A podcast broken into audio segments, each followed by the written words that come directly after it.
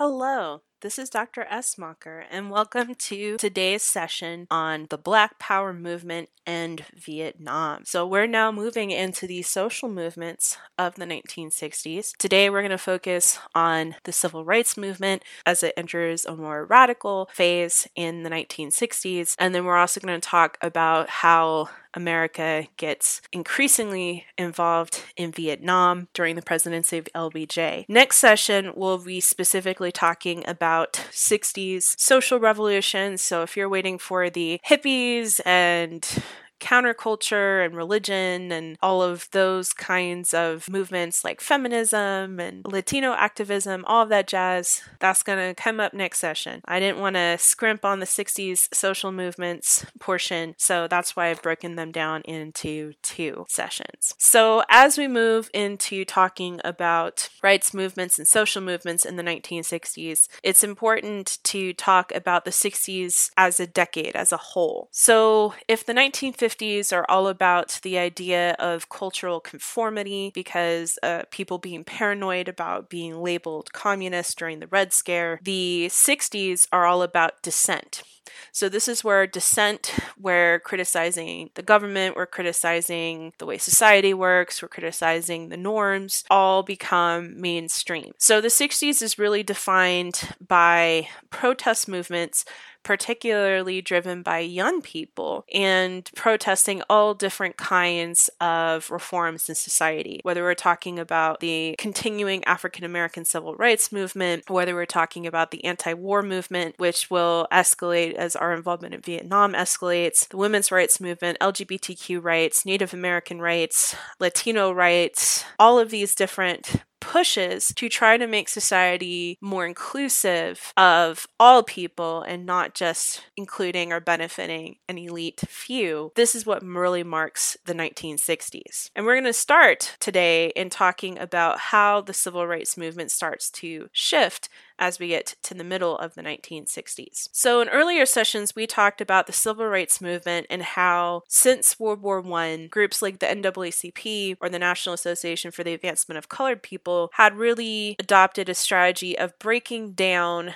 segregation by launching legal challenges to different areas of the system. So, breaking down segregation in housing with the 1948 Supreme Court case Shelley v. Kraemer, breaking down segregation in education with the 1954 case of Brown versus Board of Education before the Supreme Court. In the 40s and the 50s is when we start to see that strategy, which had been adopted decades prior, start to finally bear fruit. And as we talked about in an earlier session, this is going to be followed by public protests of civil disobedience, nonviolence, to try to highlight the injustice of other laws that maintained a system of segregation based on race. And one of the hallmarks of the movement in the 19 1950s and the early 1960s was this committal to nonviolence. Like we talked about, youth protesters like SNCC or the Student Nonviolent Coordinating Committee launched protests like sit ins to occupy segregated spaces to highlight segregation. They launched voter registration drives, they challenged segregation and things like freedom rides to show that segregation was still being illegally carried out in public transportation. But as we get to the middle of the 1960s, there's going to be some dis- discontent with how far nonviolent protests can get you and how far the current leadership of the movement, which at this point in time is dominated by a group called the Southern Christian Leadership Council and people like Martin Luther King Jr., how much do they actually reflect the will of the average person? So there's a lot of discontent. There's a generational clash between the younger organizers of SNCC and some of these, again, older, more conservative ministers who had dominated the direction of the movement. There's also a tension between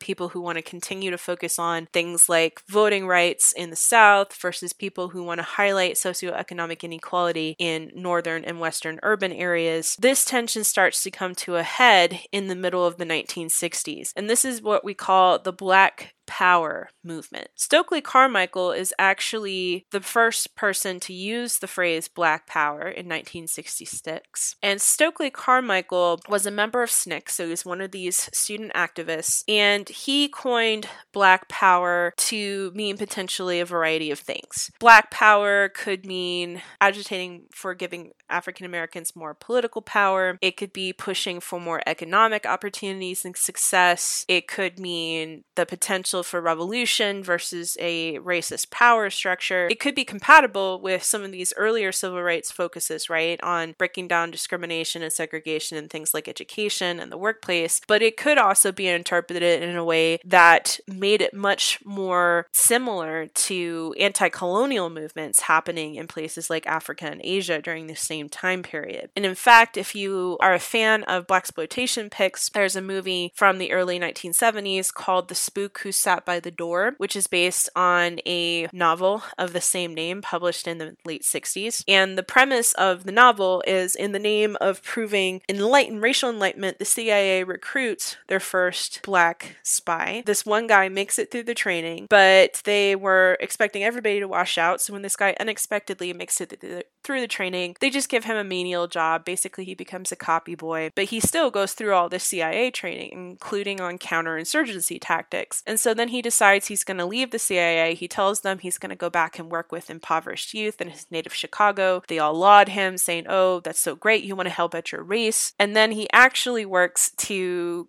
teach these teenagers in urban Chicago how to be revolutionaries. And the whole premise of the film is that they're training to launch an insurgency against the United States government because of this legacy of systemic racism. So this was a film that was designed very much, and in fact, if you look up the trailer on YouTube, designed very much to scare the bejesus out of white people. But it does also, both the film and the book, make a lot of interesting parallels between what's being experienced by minorities in the United States and what's being experienced by these people working to gain independence in these colonies. Malcolm X definitely draws a lot of parallels between the experience of African Americans and people internationally in places like Africa and Asia. Malcolm X is oftentimes held up as the complete opposite of Martin Luther King Jr., the Magneto to Martin Luther King Jr.'s Professor X, if you want to be nerdy. That's not quite accurate, but they did have some key differences. So Malcolm X was born Malcolm Little, and he had a very rough early life. As a young man, he got involved in some crime. He ended up going to prison. And while he was in prison, he converted to a religious group called the Nation of Islam. It's important to understand that the Nation of Islam is not mainstream Islam. So this was a group that took a lot of ideas from Islam, but also had a lot of ideas very reminiscent of Marcus Garvey.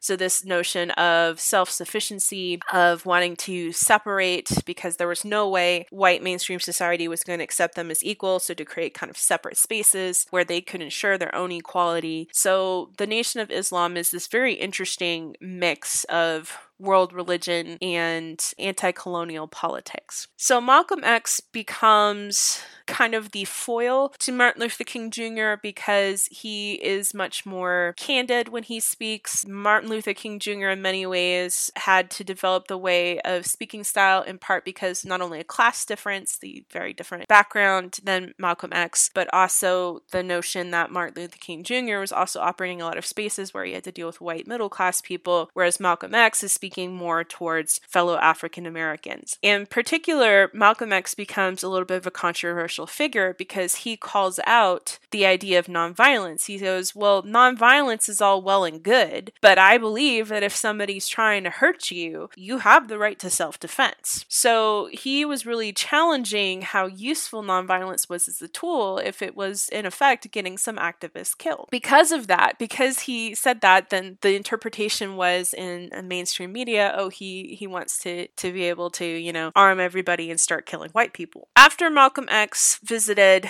Mecca in 1964 as an attempt to understand mainstream Islam, he does start to drift away from the Nation of Islam interpretation more towards a traditional Islam. And he starts to soften his rhetoric and kind of promote a little bit more unity, especially after seeing the very great diversity of Muslim people worldwide on his pilgrimage to Mecca. And he is assassinated while speaking in 1965. Most people attribute his assassination to the Nation of Islam, arguing that there was a significant rift between Malcolm X and the Nation of Islam and that he had grown a little bit too prominent and powerful for their liking. Other people float theories that his assassination was the result of other groups, but Malcolm X nevertheless becomes a martyr for the civil rights movement at that time. Now, Malcolm X's emphasis on nonviolence only working to a certain point and that she, people should have the right to self defense comes to be explored more with the founding of the Black Panther Party, a group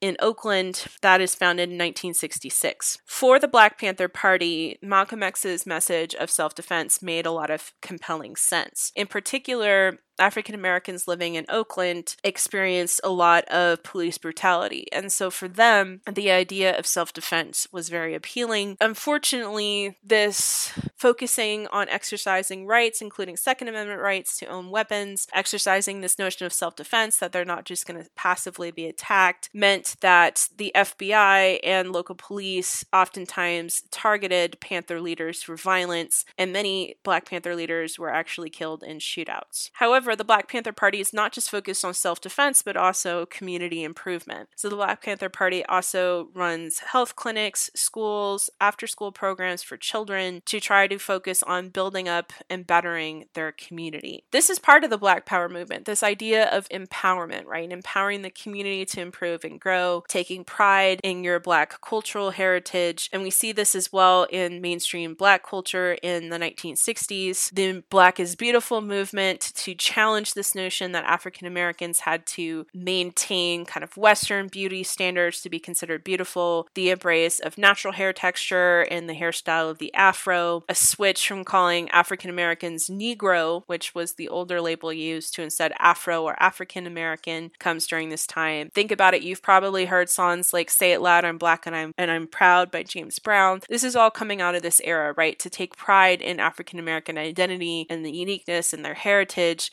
also to focus on bettering their communities. And in particular, urban areas in the United States were still suffering despite Lyndon Baines Johnson's war on poverty. Lots of issues were fairly unique to these urban areas. There was a relative lack of jobs, so even if you had job skills training programs under the war on poverty, if there's no jobs for, for you to use those skills in, it, that doesn't help you. There's also very poor quality housing in a lot of urban areas because of a lack of investment in maintenance and infrastructure. And in many northern and western cities throughout the 1960s, there were a series of riots for somewhat different but very similar reasons. Harlem experiences the first of these 1960s riots in 1964. This riot is sparked by accusations of police brutality against a young African American man. Watts in Los Angeles in 1965 happens after a traffic stop by a white cop of African Americans. And the Watts riots is among the most damaging. 50,000 people riot, 35 people are killed, and it takes 15,000 police and National Guardsmen to restore order. In the end, the Watts riots resulted in $30 million of damage. In 1967, the cities of Detroit and Newark both experienced riots. In Detroit, a police raid on a bar called a Blind Pig or an illegal underground bar in which veterans are celebrating homecoming from Vietnam ends up sparking a wave of riots across the city, leaving 43 dead and hundreds of millions of dollars in damage. With all of these riots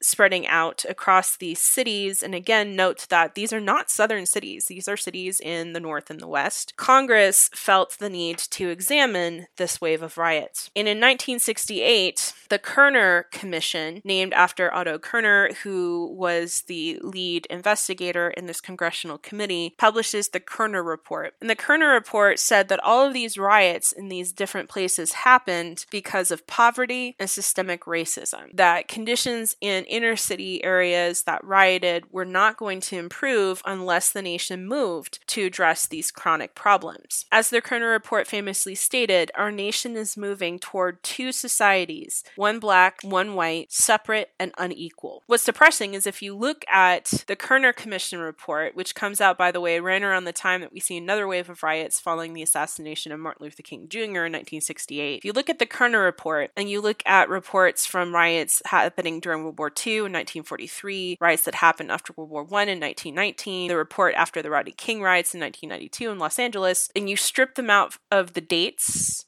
and the specifics, their recommendations is much the same. They all diagnose issues of chronic poverty and systemic racism, and they all recommend the same things focus on improving equality. And unfortunately, that's very difficult to do, and that takes a lot of long term investment and long term political will. Nevertheless, this is going to be the time period where we see a shift in the civil rights movement away from things like focusing on voter rights and more towards socioeconomic goals. So, in other words, even people like Martin Luther King Jr. begin to argue for federal action in developing developing urban areas, job programs, focusing on poverty. So there's this shift away from focusing on legal and political rights to instead socioeconomic equality. And that as well, which again is not an easy, quick fix, helps to radicalize the movement because what does that mean? How do you ensure equality of condition in these spaces? Similarly, in colleges across the United States, we see radicalization of white college students. In particular, we have the formation formation of what we call the New Left, which is kind of a weird name because the New Left isn't really all that new. In many ways, you can see the influences of many older movements like the Democratic Republican Party in the 1790s, abolitionists in the 1800s, bohemians in the early 1900s, all kind of influencing this movement within more leftist politics. For people who identified as part of the New Left, which included Black Power activists and these white college college students, they don't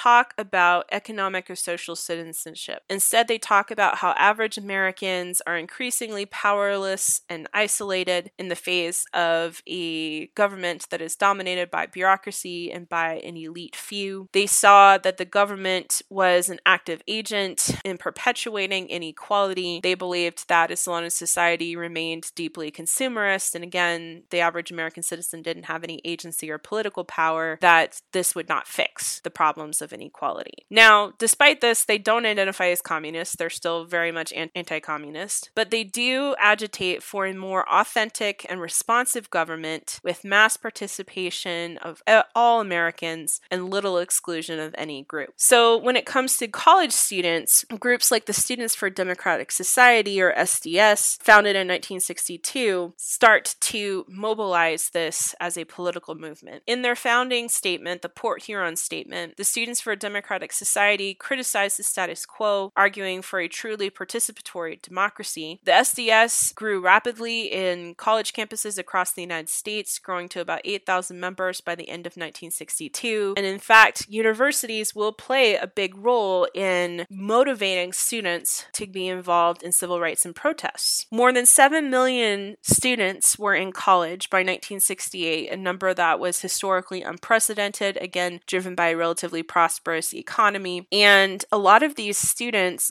kind of gain their first exposure to different ideas and to protest movements at these college campuses. One of the earliest expression of mass student movements takes place at UC Berkeley in 1964 when Berkeley begins to restrict free speech on school grounds. This prompts a response from students of different political affiliations for having their speech squelched, and this will eventually evolve not into just a conversation on freedom of speech on college campuses, but also a critique of the modern university system, which they argued had strayed from its original mission to educate young people on critical thinking and to be productive citizens, and instead was now a much more impersonal factory like apparatus, churning out these graduates, but basically just for jobs. Berkeley, after a series of protests by students, repealed the free speech ban in 1965, and a lot of these students, uh, impressed with the power that they had been able to exert and win from UC Berkeley, become involved in other activist movements as well. Now, one of the movements that a lot of college students will get involved with is the anti war movement against Vietnam. So, how do we get to the point where we have a full blown anti war movement against American involvement in Vietnam? Where we last left off was talking about the United States adopting a policy of counterinsurgency in Vietnam. Presidents like John F. Kennedy sending in military advisors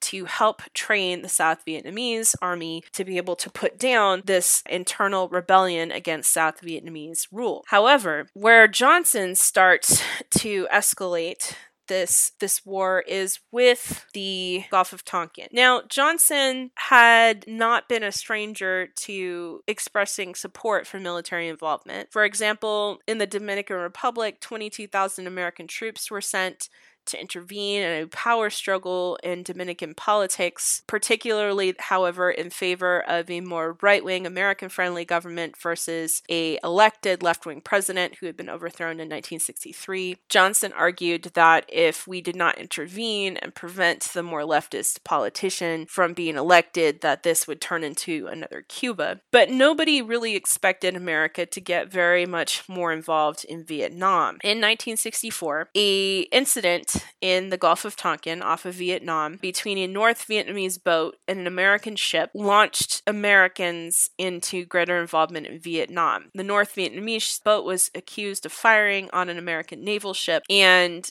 Congress responded by passing a resolution, the Gulf of Tonkin Resolution, which gave the president the authority to use, and I quote, all necessary measures to repel armed attack, end quote. There will be no formal declaration of war in Vietnam. This is the closest we get to declaring war. And in 2005, declassified documents revealed that the Gulf of Tonkin incident had not, in fact, happened at all. So this incident was fabricated as a way for the United States to justify getting getting more deeply involved in Vietnam. While the Congress giving this authority to President Johnson had meant that uh, deploying airstrikes and ground troops was recommended. It's not actually until early 1965 that we start to see the escalation of American military involvement in Vietnam following a Viet Cong attack on an American base in South Vietnam. The Vietnam War and American involvement in it escalates very quickly. By 1968, more than a half million American troops were in Vietnam, and more bombs were dropped on Vietnam than by all combatants during World War II combined. So, American troops are increasingly sent to Vietnam, and this conflict was getting increasingly deadly. The human cost of the war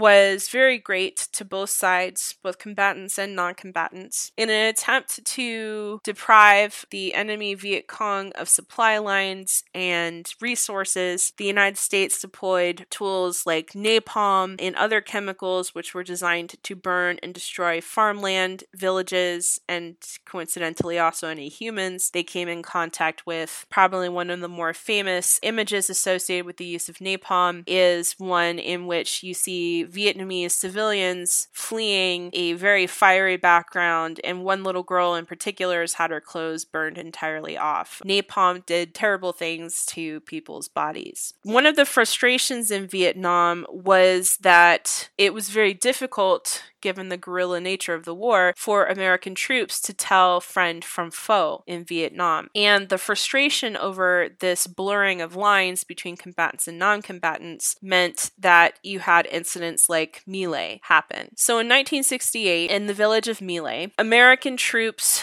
launched an attack on unarmed civilians, arguing that these civilians in Lai and My Khe, two neighboring villages, had supported the Viet Cong on scant evidence. Many women were gang raped and mutilated before their death, and somewhere between 347 and 504 unarmed civilians were killed by American troops. This is a war atrocity, again, attack on unarmed civilians. When one of these American soldiers protested this while it was happening and tried to stop it, he was ostracized or singled out for ridicule and reprisal by his fellow troops. And it would take a while before the massacre at My Lai would become more public knowledge, despite the fact that there is an unprecedented amount of recording and televising happening of the Vietnam War. This is probably the first Amer- major American conflict in which television plays a big role. There are a lot of news reports coming out of Vietnam nightly. There's not a whole lot of censorship on the part of government in terms of what can be shown on evening news. And for many Americans, this level of media exposure to the Vietnamese War and this very unfiltered coverage of the war